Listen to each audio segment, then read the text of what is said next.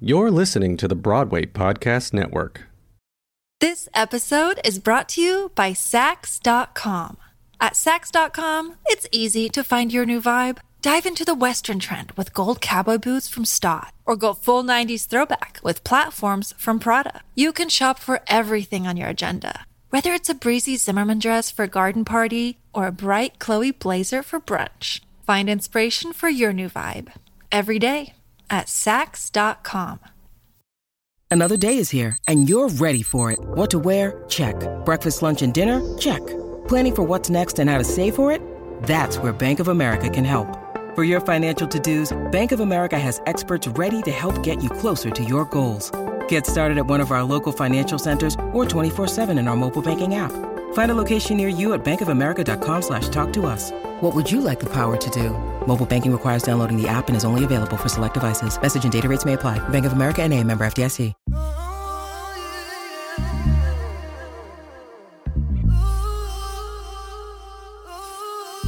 Fresh for your ears, tell everybody. The new podcast from the producers of Destination Freedom Black Radio Days comes The Eclectic. Interviews with difference makers, artists, authors, bold thinkers, people we love who get stuff done. The Eclectic is produced by Donnie L. Betts and No Credits Production, LLC. We hope you enjoy. Aisha Ahmad Post. Aisha is the executive director of the Robert and Judy Newman Center for the Performing Arts at the University of Denver. Previously, she was the inaugural director of the Kent Center for the Arts at the University of Colorado in Colorado Springs, and producer of public programs at the New York Public Library. Next up on The Eclectic, Aisha Ahmad Post.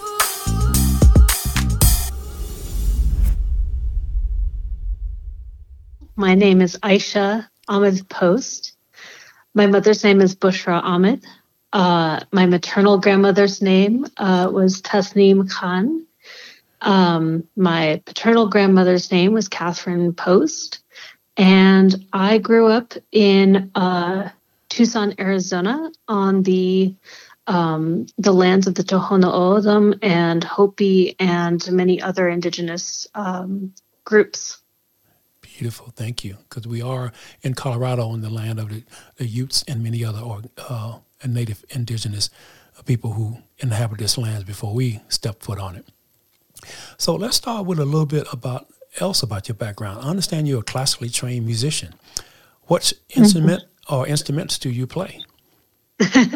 Well, I would say that I'm a recovering classical musician. So...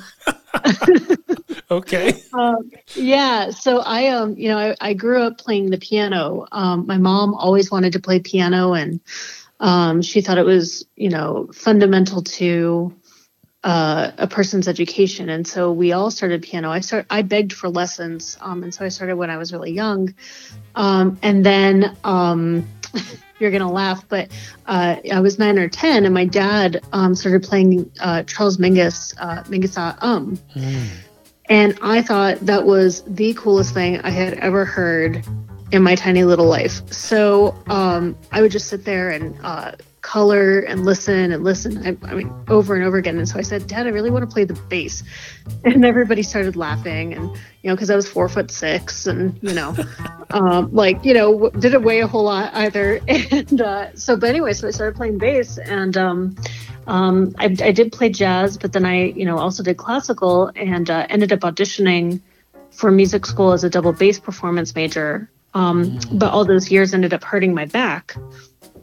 And so I re-auditioned at Indiana to be a piano performance major. So ultimately my degree was in piano, but I never really saw myself becoming, a concert pianist. That's a whole other level of commitment. Yes.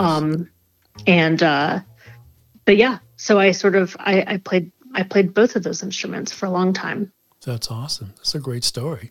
There's a great bassist here who is classically and also jazz musician. You may have heard of Charles Burrell, who kind of started off the same way. He said he went into his class and he wanted to play an instrument. And the instructor told him, well, we got a bass over there. He said, okay, well, I'll take that, you know. So he put it into his wagon and rode it home, you know, there in Detroit. So, you know, people started all kind of different ways, you know. So I think that's a beautiful, beautiful story. And I'm glad that your parents were encouraging you to do that because it's so important. Oh, I mean, it was actually, I would say it was one step beyond encouragement to the, no, you will play piano. And when you leave my house, you can decide what else you want to do with yourself. There you go. There you go. This is what you're doing now. This is what you're doing now. This is going to help you. Arts and math math and music and athletics, right? My mom was very taken with this notion of, you know, Greek, the Greeks and where music should be as part of a person's upbringing. Well, I'm with her on that. So I'm trying to do the same with my grandson. So, excuse me. So you started it this way. So when and why did you decide to move into arts management? You know, yeah, there was a few different threads there. One was that, you know, I found myself, I mean, I've always been sort of motivated, you know, I love to talk to people. I love talking to people. I love connecting. And that always brought me a lot of joy. And so, you know, I found myself sort of organizing the student committee and being on a number of committees at the university, you know, at the Jacobs School of Music and, you know, performance committees and orchestra committees and all those things.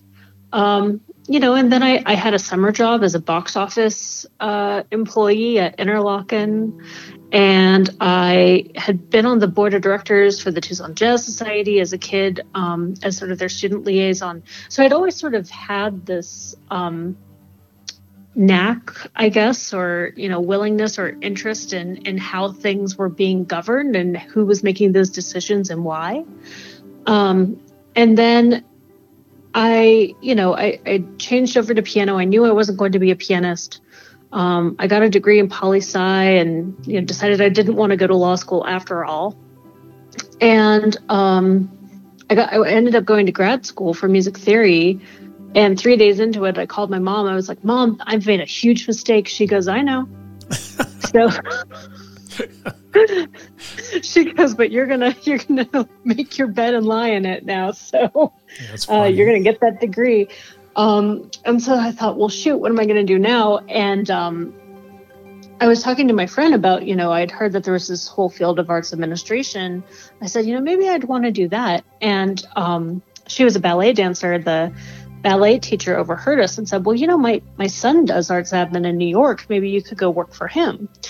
And so she called him and set up an internship. And so the next thing I knew, I was working for Columbia Artist Management. And I walked in and this guy, Jean-Jacques Cesbron, you know, he doesn't know me from Adam. He sits me down in his office. He goes, well, what do you do? And I was like, well, I play the piano. He says, okay, cool. Well, I'm arranging a tour for Long Long and Herbie Hancock.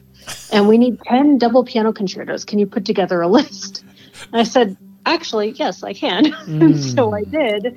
And they thought that was cool. And then from there, the next thing I knew, I ended up getting a full-time job with them. And the rest is kind of history. Wow. Going to that door when it was open and able to stay in there and take a seat at the table. Right. That's fantastic. I mean, it's fantastic. See your mom and the piano, everything pays off, right? That's it. You know, I mean, and again, I think she was just sort of like, oh, wow, are you making... Does it have health insurance? Okay, great. You know, parents practical. I know. But you know, it was so funny because I found myself just pinching myself over and over again. Like, what do you mean you're paying me to do this? I mean, this is something I would do so naturally anyway. Yes. You know, and then, you know, being able to think about building connections between the musicians I was working with the dancers and, you know, corporate sponsors and education and all these things. It was like, I finally was able to find a way to talk about the things I loved. And it truly felt natural. Now you were with the Columbia Artist Management Group. And then later, did you move to the Barrett Vanguard? Barrett Vantage? Vantage Artists. Because I know they have a tremendous roster. So I know that's going to serve you well in what you've done in the past and what you will do in the future. Yeah, and so it was so important to have that experience in sales and booking and understanding how tours work, right? I have to confess, I liked the production side a lot better than the sales side. I don't love sales, but it was really good training because it helped me to get a map of, who's doing what in this industry and where. I got to meet a lot of great people who I still stay in touch with. And, honestly, it was such a high stress situation that it kind of became this sort of baptism by fire, and ended up with a lot of very strong friendships coming out of there. Folks who are still, who came to my wedding and, have just been influential my whole life. So I think there's something to really be said for that. As crazy as that experience was and as stressful as it was, it was an interesting opportunity, and I'm really glad I had it, when I was that age and still had the the fire to do it like that. Right, the passion. Because it takes a lot of energy when you're doing that, handling that. Oh yeah, and being a tour manager or like being on the road and touring, I mean, like that's a crazy lifestyle. That is a tough way to live. Yes. Yeah, I think many people think it's very glamorous, but it's not. It probably has its moments, but I would imagine it's a lot more work than glamour. Yeah, exactly. I mean, there are some moments where it's like, wow, look at where we are. But honestly, half the time, you have to look at the sign in the airport to figure out which airport you're in. Got you. But like I said, being all excited about this type of work and being a tour manager, when did you decide to take that another step to maybe the nonprofit sector? It wasn't as linear as all of that. Okay. So unfortunately, Barrett Vantage, that was a former iteration of that company, and it ended up going under, or was about to go under. And I knew I needed to be able to pay rent because that's, the first rule of living in New York, right? You got to pay rent. Yes. So, and so I had a friend who was a trumpet player from Juilliard, and she had decided to leave the industry and she was going to go to law school. And I was looking for a job. She says, they need a paralegal. Maybe you can just take over my paralegal gig over here. And so sure enough, I did. I ended up working for this white shoe law firm company down on Wall Street. And that was interesting, because it was around the time that like Bernie Madoff was happening. There was like all this like crazy international arbitration stuff, and Zuccotti Park and Occupy Wall Street was happening at that time. And, my roommate at the time was one of the original organizers for Occupy Wall Street. And, so we would take the subway together and we'd be like, have a nice day, dear. And so like, he'd go to Zuccotti Park and I would go work for the man. It was just like, I wasn't really happy there, but, at least I was able to pay my rent and figure out what I wanted to do. And I ended up getting, I was searching for a job, and this job at the New York Public Library came across my desk, and I went and applied. It was so funny. Everything's so connected in this industry, right? The vice president for development at the New York Public Library who hired me had worked at the New York City Opera and was an opera singer. And so she understood where I was coming from, with my training and my professional experience. Mm-hmm. She said, oh, you'd be perfect for running public programs and dealing with all of these artists and authors and, major speakers coming through, because you know how to handle that. And so I ended up being there for a long time, and that was awesome. It was not in the performing arts. So I wasn't at the library for the performing arts. I was at the main branch on 42nd Street. And it was just like this unbelievable, just like way to learn all of contemporary English and American literature. Through meeting the authors, getting to know them, and then deciding in a roundabout way if I wanted to read their book on, based on what their conversation was like at the library, which is just like a really like pretentious way to like choose your reading list. But there it is. But it was great. I mean, I just got to hear so many people, and Brian Stevenson and, Toni Morrison with Juno Diaz and, Margaret Atwood and Carl Hyacin. I mean, just like you name it, and anybody. The literary world. Exactly. Yeah. Anybody and everybody. But also, we'd had Jesse Norman, we had Madeleine Albright, it didn't matter. I mean, if you were if you had something to say and you really wanted to make your point, your publicist, if they were worth it, would book you at the library. And so then it was like this kind of amazing thing. And so I just got to see this wide swath of the population. And then, there was also that deep community engagement because the library really is this third space, right? Gotcha. And so you would see, and actually right when I started, Hurricane Sandy hit New York. Wow. Right. So everybody was without power and, we were out of the office for a week and, I just remember like they were asking everybody to go to the branch libraries and, people were just lining up to use the charging stations and, just have access to heat. And so it was a really interesting moment to sort of see, what a building can be beyond the thing you thought it was for. And I think that was really transformational for me.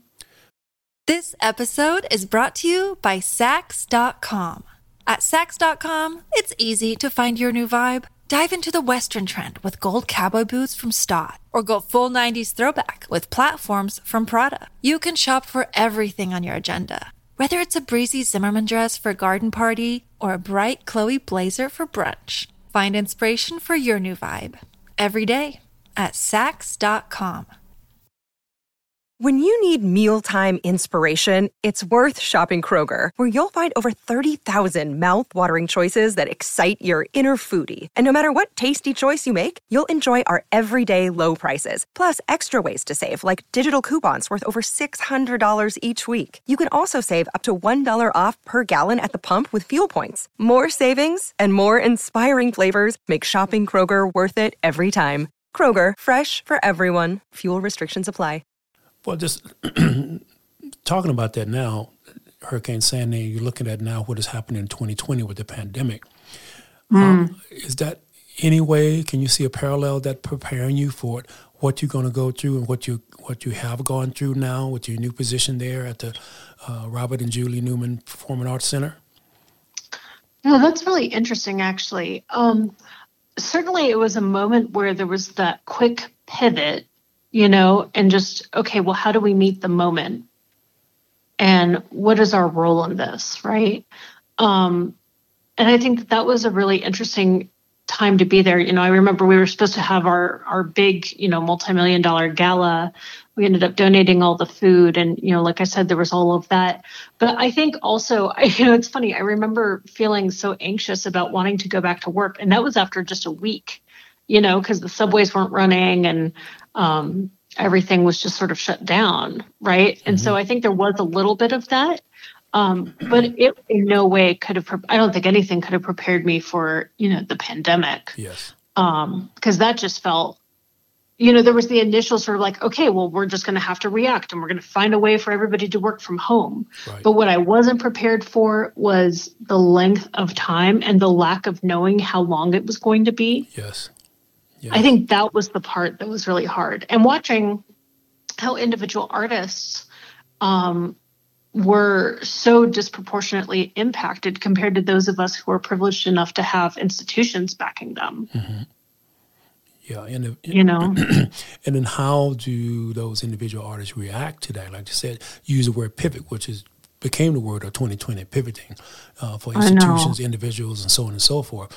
And I wanted you to kind of like, I know there's no real comparison to a hurricane or natural disaster as a pandemic because, like I said, there are so many unknowns, and there continue to be so many unknowns, as you move forward now in 2021 and trying to gear ourselves back up to open ourselves back up to the arts. What do you see that next chapter might be though, in the latter part of 2021, 2022, when it comes to programming and helping individual artists and so on and so forth? Gosh, that's a great question. You know, because I think I've been thinking a lot.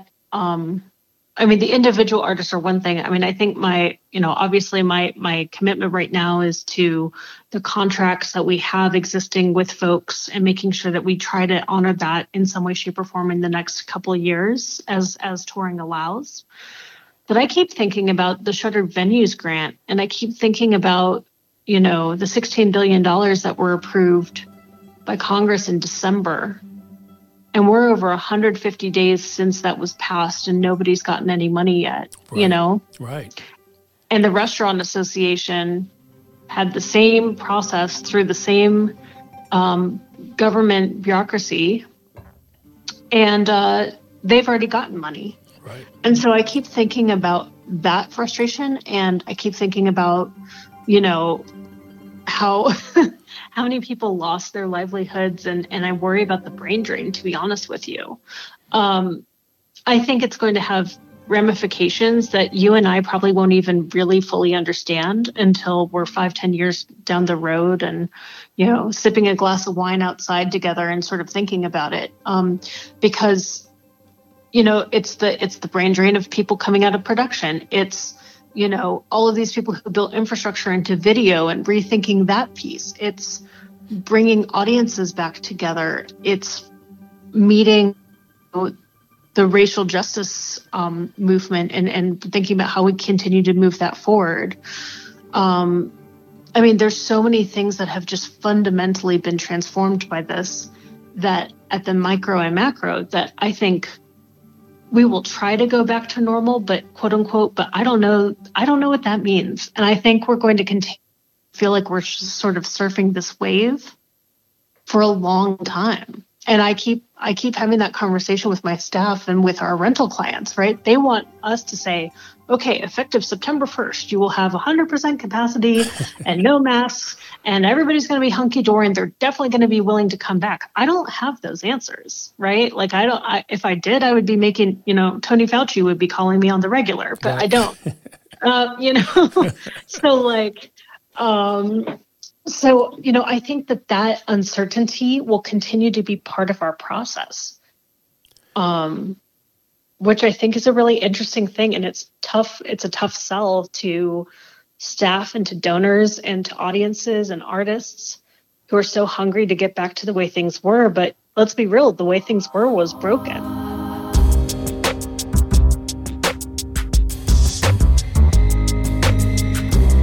name is Aisha Ahmad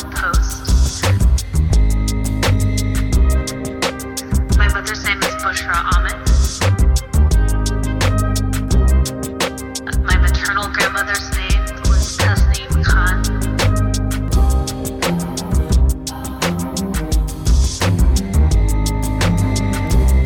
My paternal grandmother's name was Catherine Post. I grew up in Tucson, Arizona.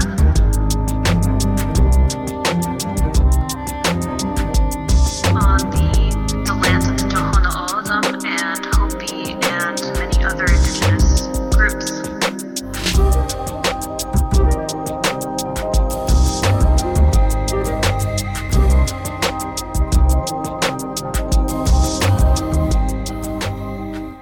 We're speaking with Aisha Ahmad Post, the Executive Director of Robert and Judy Newman Center for the Performing Arts at the University of Denver in Colorado. And we continue our conversation. You brought up the fact about all the racial protests that happened in the summer of 2020. Now, this is an events that have been building for many, many years and continues to go on. What things that happened with Breonna Taylor, George Floyd, Devontae Bailey down in Colorado Springs, Elijah McClain here in Aurora, where I live. And so that was this big movement and powerful letters and powerful coalitions of artists of color, because we see you, white theaters. Mm-hmm. And you work in management. And so one of those things that they wanted to address in the demands was how institutions deal with management. just not on the people that you see on stage, but what happens behind the scenes, management, and there's more equity in people of color being represented. What's your commitment to those changes?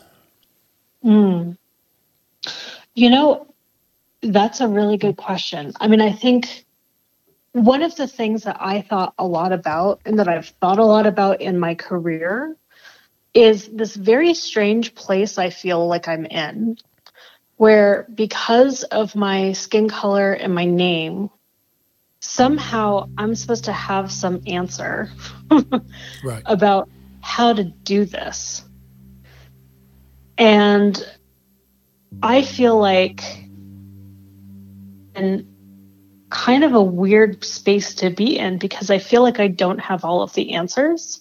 And I think that that's probably where people should start. I think there's, you know, some humility that comes with this, because so much of it is about learning, you know, and the experience that, you know, my Indigenous brothers and sisters have is a different one from the Black American experience, is different from what we're seeing happen to older Asian Americans, which is different from what's happening on the border, right? And so I think certainly, you know, beyond the platitudes of, you know, we're going to have a more inclusive hiring process, we're going to, you know, commit to a certain amount of, you know, performances by Black and Brown and marginalized groups, right? It's like, how do you sit down and actually use your privilege to listen and be guided by people who know more than you? And I think that that's the most important thing I can do as a leader, is to build that space and to build that humility within my staff and within myself to listen and to respond to what people are saying. And I really think it's important to be specific to your location, right? This is one of the things I have really come to realize, is that though racism and injustice is systemic, there is also an added layer of what happens at the local level, right? So those, you talked about Elijah McClain, you talked about Devon Bailey, but we also have to reckon with what racist structures exist within Colorado and our racist history within Colorado, and start from those places, right? And I know that the University of Denver is starting to do that work through, you know, the John Evans report and sort of building to that, and you know, bringing more Indigenous leaders into conversations around what we're going to do and how to do better. And so I think that I want to be guided by the specific local history of where we are, influence conversation, and find ways within our programming to be specific and actionable, because big societal change happens one step at a time, which is frustrating, right? Yes. And, well, you know, yes, go ahead. I'm sorry. No, I was just going to say, you know, I also think about the fact that, you know, I am new to Colorado and Denver, and, you know, before that, Colorado Springs. And so I think, you know, that conversation and building those relationships and showing up and being willing to do that work is really important. And so that's where I've been trying to lead my staff and start to have those conversations and start to build that resiliency and willingness to be in those tough conversations for the long run. I think you brought up a very great point that people sometimes miss, and that is the fact that you have to be a very good listener. In order for any kind of change to happen, you have to listen. And I think probably you, like me, you know, because of the complexion that we are, people are looking for us for answers. But you got to look within for your own answers, is what I tell people. And people reach out to me and say, you know, what can I do? What can I do first? Like I said, look within to see what work that you need to do, that you haven't been doing, that you can do, You can decide what do you want to be. You know, you can be an ally or whatever you decide you want to be. You have to decide that for yourselves. And you're absolutely right. It takes a great conversation. It takes hard work, and it's going to be done overnight because this was not done overnight. This whole construct was not built overnight, so it's not going to be dismantled overnight as well, too. And by starting locally, because that's one of the questions I had, too, I brought up your background because you have such an international reach. The question is, how, when it comes to programming and audiences and things like that, how do you plan to balance the Colorado audience, what they need to have to support their local Colorado artists? How do you balance that? Because I know the Newman Center and other and institutions like that have to, just because of physical needs, they need to bring in those huge names and that kind of stuff so they can get the audience to support the local artists. So how do you plan to do that balance? Well, you're asking some good questions here. Well, thank you. They're really important ones. No, it's I'm laughing because I literally have been having this conversation. We're writing our strategic plan, and I've been thinking. I just feel like you've been like listening in on my conversations because it's like that is the thing I've been trying to figure out. That is the essence of what we need to do, and I keep coming back to this mission. That I think, I mean, this isn't official, but, you know, we'll workshop it, you know, with you and your audience here that, you know, that the mission of the Newman Center should be to uplift Denver artists and audiences through that connection with what's happening in the country and the world, right? Yes, that international conversation builds that local diversity and, you know, fertilizes the ecosystem, right? And so I've been thinking a lot about the role that we can play with building access to the use of the venue, right? So beautiful. One thing we've heard a lot about was, you know, people love the Newman Center. It plays a really important part in the city and county of Denver. People love to do their work there, and at times it's out of reach for groups. Yes. So what can we do financially? How can we fundraise? How can we invest? How can we restructure our conversations to help in a you know, specific way to make sure that there's more equity and access to the building, you know, while also balancing the need to, you know, pay my staff and keep the lights on, right? But right. How can we do a better job with that? I'm piloting a program this summer, actually, with a Colorado-based artist. We're offering a space residency, so access to the space for free, working with our production team to help with a commission that's due for next year, right? And so thinking about different ways to be part of the commissioning process beyond, you know, here's $5,000, go write something, right? Right. How can you be a better part? How can you be more active in the commissioning process? So that's something I've been thinking about. And then I'm also thinking about the way that we really engage with community and what those, you know, because all too often it's such a passive conversation, right? Where you have, you know, artist comes in from on high, goes out to school, does a presentation and leaves. Yes. Like, who does that really serve? Correct. You know? Great point. Yes. You know, and so I'm trying to think about that. So I think our community engagement is going to be more centered in K-12 education, because I think if you can really build those connections with the schools and with the children in the schools, you can build those connections to community.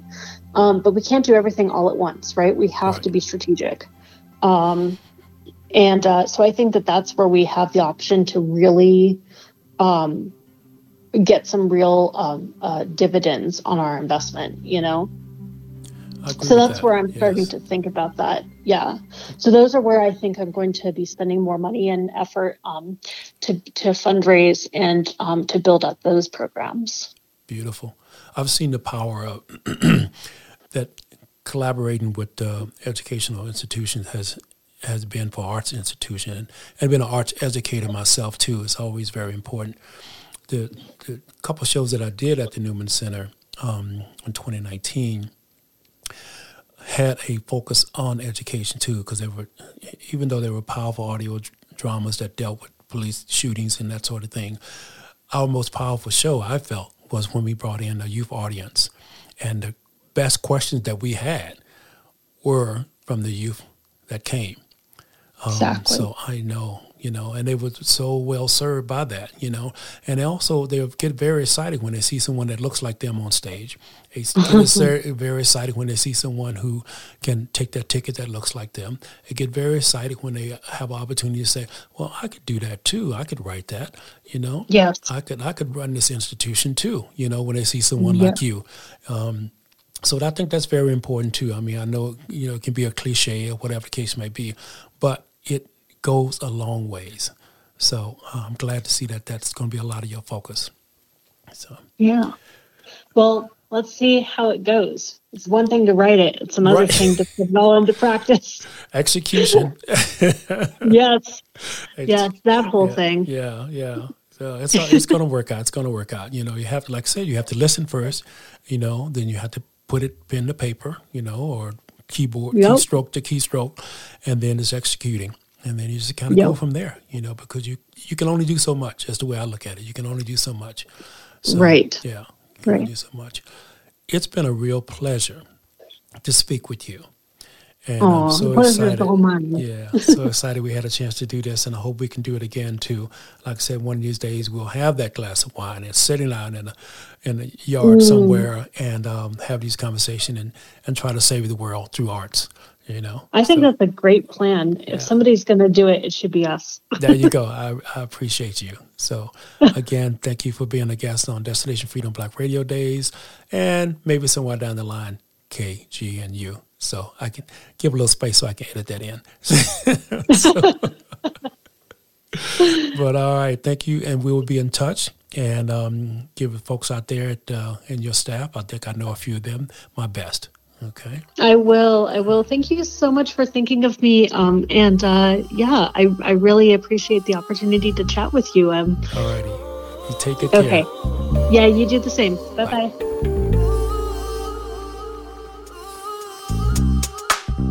Thank you for listening to The Eclectic. The Eclectic is produced by Donnie L. Betts and No Credits Production, LLC. The series is remixed by Maurice Smith. Please subscribe to our podcast at Spotify, Radio Public, iTunes, Stitcher, or wherever you get your podcasts. Follow us on Facebook at NoCreditsProductionLLC.com, Instagram, on Twitter at Donnie Betts, or The Eclectic, the podcast. I'm your host and producer, Donnie L. Betts.